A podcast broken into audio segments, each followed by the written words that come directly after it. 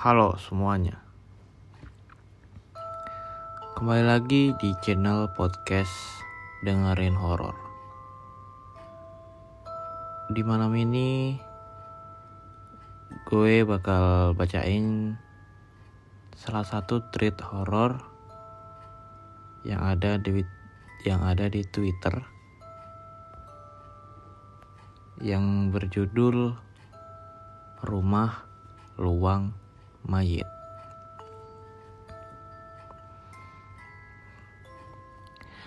Oke, kita mulai aja ya ceritanya.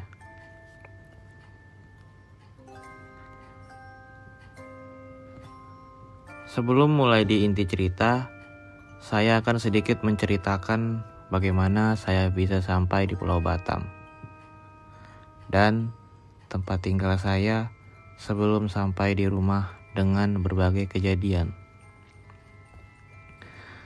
Dan untuk teman-teman yang sedang cari kos, kontrakan, beli rumah, atau sedang bangun rumah, mungkin cerita ini bisa sedikit memberi manfaat. Tentu semua tergantung percaya atau tidaknya. Tapi inilah yang saya alami di Pulau Batam. Di rumah yang di rumah luang mayit tersebut. Setelah memutuskan berhenti bekerja dari sebuah perusahaan pembuat alat musik di kawasan MM 2100, saya pulang ke kampung halaman di Jawa Tengah. Kurang lebih dua minggu merehatkan diri dari penatnya dunia kerja, sampai akhirnya saya diajak pacar sepupuku untuk ikut ke Pulau Batam. Rani namanya. Dia adalah pacar sepupu saya sejak masih SMA. Rani sedang pulang kampung, yang kebetulan kampung kami juga tidak jauh. Seminggu kemudian, saya berangkat ke Pulau Batam bersama Rani. Sesampainya di, di bandara, kami dijemput Fikri dan Sodik. Fikri adalah sepupu saya, sedangkan Sodik adalah teman satu kontrakan Fikri. Hal pertama yang saya rasakan saat menginjakkan kaki di Pulau Batam adalah panas. Mungkin karena belum terbiasa dengan suhu dan cuaca di pulau ini. Pulau yang dengan tanah berwarna agak kemerahan. Dengan dibonceng motor, kami keluar dari bandara dan melaju ke daerah kontrakan Fikri yang berada di Bida Ayu atau PAyu katanya. Saya hanya menurut saja. Setelah sampai di jalan raya, ternyata lalu lintasnya cukup sepi. Berbeda dengan Bulak Kapal Bekasi, tempat saya merantau kemarin. Di kanan kiri jalan masih banyak pohon atau mungkin malah hutan. Dalam hati saya, merasa sepertinya saya akan betah dengan suasana Pulau Batam seperti ini. Dan benar saja, setelah beberapa waktu berkendara, kami memasuki kawasan perkampungan yang disebut Piayu. Kami berhenti di salah satu rumah Rumah sederhana dengan suasana di luar perkiraan saya. Saya membayangkan rumah di kota padat, penduduk yang ramai. Ternyata rumah tujuan kami adalah rumah yang tidak jauh dengan danau dan hutan. Mungkin sekitar 200 sampai 300 meter saja jarak antara rumah dan danau ini. Ketika memasuki rumah ini, saya disambut oleh penghuni kontrakan lain. Di rumah ini ternyata dihuni oleh lima orang, dan setelah saya datang berarti jadi enam orang. Hari berikutnya setelah sampai di Batam, saya habiskan di kontrakan. Semua penghuni pergi bekerja, kecuali Sodik ia pergi untuk mencari pekerjaan. Sudah setahun ia menganggur, atau tepatnya ia belum pernah diterima bekerja selama di Batam. Di hari itu saya mengistirahatkan diri sebelum besok harus sudah mulai berjuang untuk mendapatkan pekerjaan. Keesokan harinya, saya diajak sepupu saya berkeliling kawasan industri di muka kuning. Di sini saya lemas, mengelus dada, dan hampir patah semangat. Betapa tidak, ratusan atau bahkan ribuan orang pencari kerja berkumpul di satu tempat di mana biasanya ada selebaran akan ditempel di sana. Semenjak saat itu, saya tidak lagi mau-mau diajak ke sana. Namun lebih sering menitipkan lamaran kerja ke Sodik atau mencari informasi ke teman-teman Fikri. Penghuni kontrakan lain pun sering memberi informasi-informasi terkait lowongan pekerjaan. Setelah hampir tiga minggu, akhirnya saya dapat pekerjaan di salah satu perusahaan yang memproduksi alat-alat pancing yang berada di kawasan industri muka kuning. Ada kejadian lucu saat itu, di mana lamaran yang saya titipkan semua disiapkan oleh Sodik. Bahkan surat lamaran itu Sodik yang menuliskannya. Memang saya sering berbagi kertas folio. Dan semua yang diperlukan untuk melamar kerja. Termasuk saat fotokopi, juga sering sekalian kelengkapan punya sodik, saya fotokopikan sekalian. Namun malah sodik yang belum mendapatkan pekerjaan. Selama tiga minggu, sebelum diterima kerja, hari-hari saya dikontrakan, nonton TV, dan VCD. Kalau pas ada yang libur, mereka akan mengajak saya mancing ke danau. Namun yang berada di tengah hutan. Jadi harus berjalan masuk dulu. Untuk sampai di danau yang berada di tengah hutan, kami harus berjalan kaki kurang lebih 30 menit. Ternyata di sana masih banyak pohon besar dan tinggi. Masih banyak monyet juga. Kadang pulang membawa buah-buahan. Biasanya kami akan pulang setelah asar. Yang ternyata di hari yang masih terang akan menjadi gelap ketika melewati hutan. Ya karena sinar matahari tidak bisa menembus pepohonan. Sepanjang jalan biasanya kami berebut di depan. Bukan hanya kami penakut, tapi memang di dalam hutan itu gelap, lembab ditambah. Ditambah lagi banyak suara-suara binatang, dan di atas kami di pepohonan, kawanan monyet yang jumlahnya sangat banyak ikut bergerak ke mana langkah kami pergi. Lompatan-lompatan monyet dari dari dahan ke dahan lain membuat pohon-pohon bergoyang dan mengeluarkan suara gaduh. Membuat kami bertambah takut. Namun anehnya, setiap mereka ada libur selalu mengajakku memancing di lokasi itu. Ya karena ikannya sangat banyak.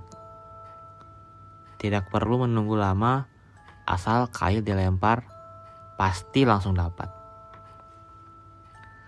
Berbeda dengan danau yang berada di pinggir jalan yang harus menunggu lama dan panas. Setahun kami tinggal di Piayu ketika ada salah satu yang menikah dan ada juga yang mau pulang kampung, kami memutuskan untuk pindah. Saya, Sodik, dan Fikri kos di daerah Lubuk Baja. Sedangkan yang lain, kami tidak tahu pindah ke mana. Sodik pun ikut saya dan Fikri walaupun sebenarnya ia berasal dari satu kampung dengan yang lain. Namun, ia lebih dekat dengan kami. Jadi, sodik kami bawa dan keperluannya kami yang tanggung. Termasuk biaya sehari-hari dan keperluan melamar kerja. Enam bulan kami kos di sana, Fikri mengatakan akan menikah yang artinya kami harus pindah dan mencari rumah untuk kami tinggal. Namun ternyata Fikri sudah dapat rumah yang tidak jauh dari kos kami. Ia mencari saat masuk kerja shift malam, jadi siang hari ia mencari rumah. Saya tidak ikut mencari karena setiap hari saya masuk pagi. Tidak ada shift malam. Saya dan Fikri kerja di satu tempat, cuma beda bagiannya, bagiannya saja. Di sinilah kisah rumah luang mayit itu dimulai. Di hunian kami yang baru.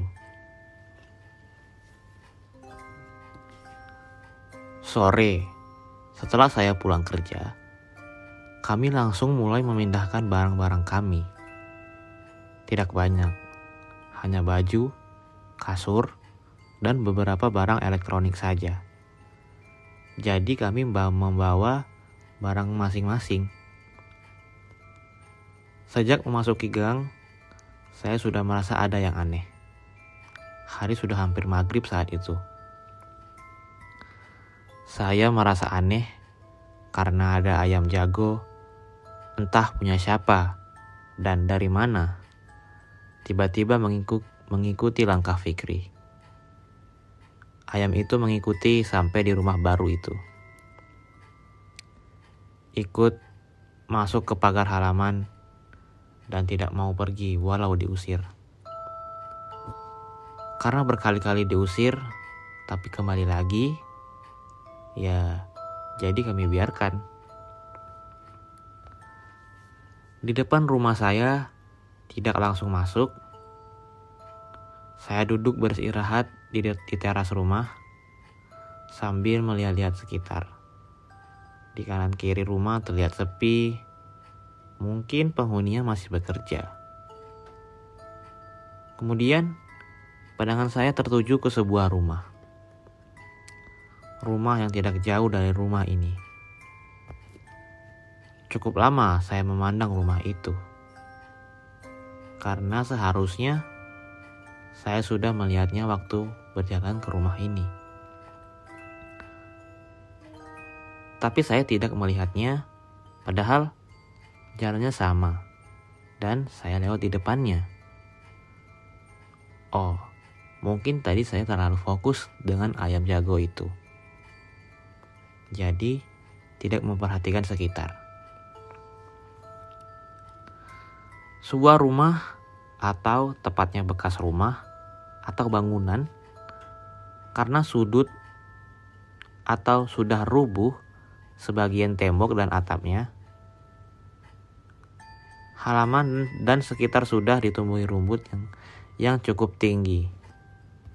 Bahkan di dalam bangunan itu juga banyak rumput dan ada pohon yang tumbuh.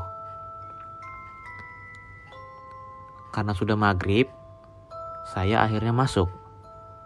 Sedangkan Fikri dan Sodik sudah duduk di lantai dapur yang luas. Kemudian saya masuk lewat pintu samping kiri yang langsung menuju ke dapur. Rumah ini yang cukup besar, ada dua pintu utama, empat kamar tidur, dua kamar mandi, dan satu dapur. Pertama kali masuk, saya langsung melihat-lihat ruangan-ruangan yang ada di rumah itu. Ada kesan tua di rumah ini. Ada sebagian bangunan yang bertembok tebal, seperti rumah zaman dahulu. Iya, kedua pintu utama lurus menuju dapur. Dapurnya memang luas, lebih luas dari ruangan yang lain. Saya sebut pintu utama karena kedua pintu ini semua berada di depan. Ada di sisi kiri dan kanan. Keduanya langsung lurus menuju dapur. Melihat saya keliling ruangan, Fikri menyusul. Ketika masuk di salah satu kamar yang paling luas, saya melihat sesuatu di sudut atas ruangan. Opo kui Fik?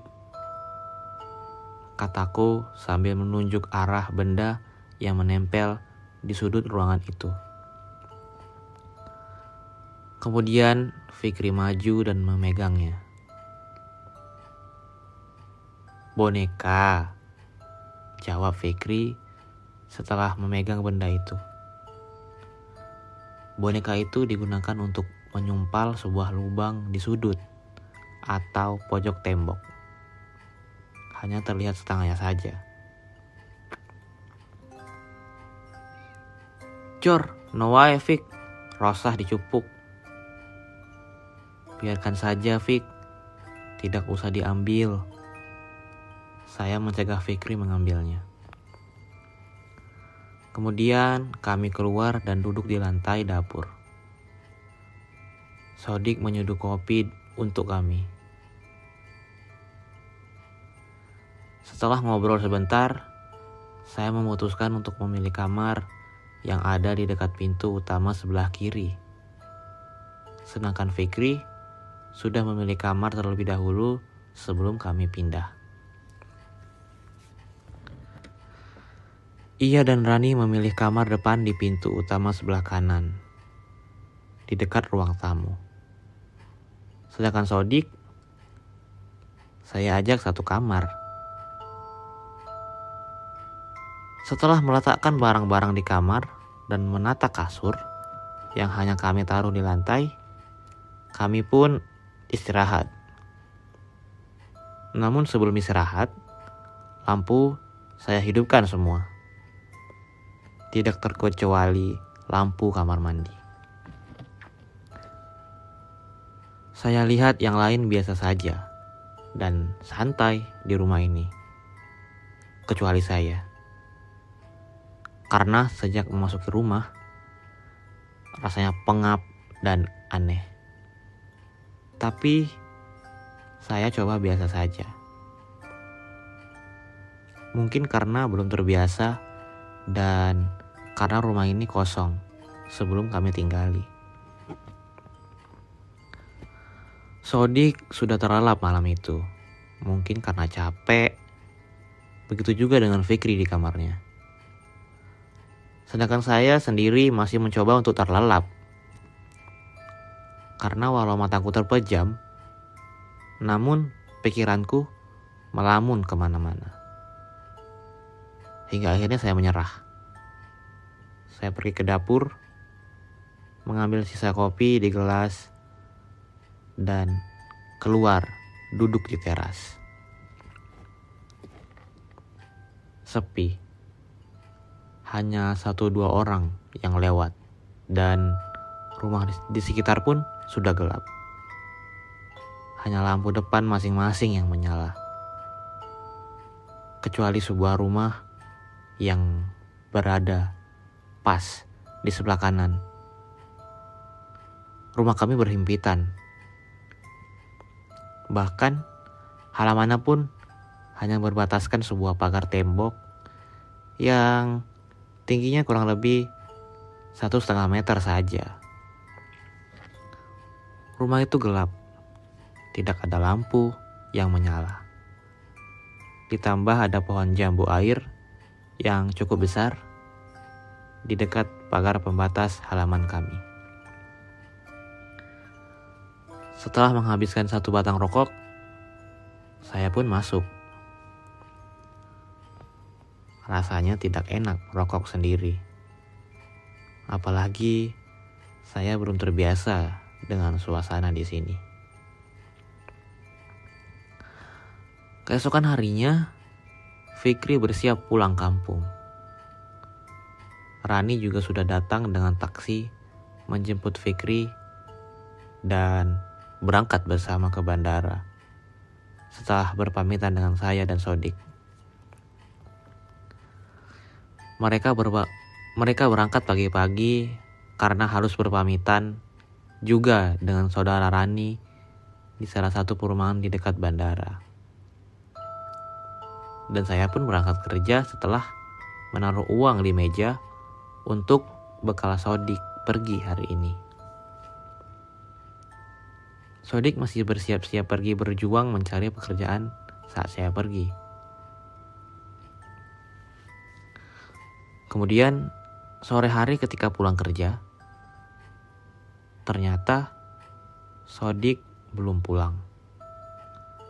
Saya hanya mondar-mandir keluar masuk rumah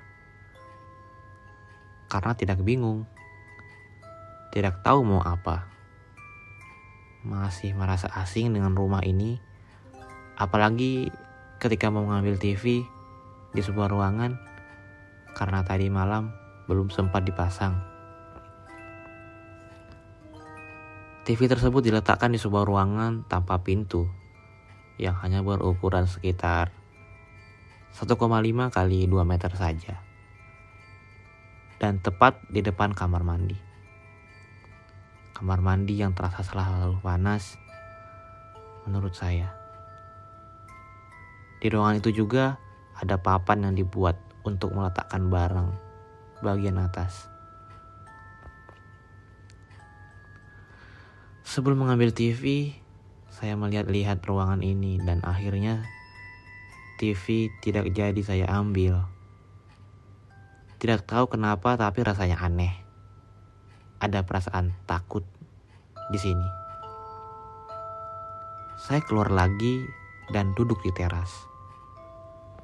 Bingung mau ke mana karena belum kenal tetangga. Hari sudah hampir maghrib ketika seorang bapak-bapak keluar dari sebuah rumah di depan rumah ini. Rumah kami berhadapan hanya berbatas jalan saja. Assalamualaikum pak. Saya memberi salam dan memperkenalkan diri sebagai tetangga baru. Dan ketika saya menanyakan penghuni rumah bagian kanan, bapak itu menjawab katanya sudah lama kosong. Karena tidak berani di rumah sendiri, akhirnya saya keluar mencari hiburan. Sekedar berjalan-jalan di sebuah mall dan minum kopi di Godiva. Setelah menelepon seseorang teman kerja untuk menemani. Sekitar jam 8 malam saya pulang. Dan Sodik pun sudah di rumah. Dan ternyata dia pun merasakan hal yang sama. Hanya saja dia bingung mau pergi ke mana.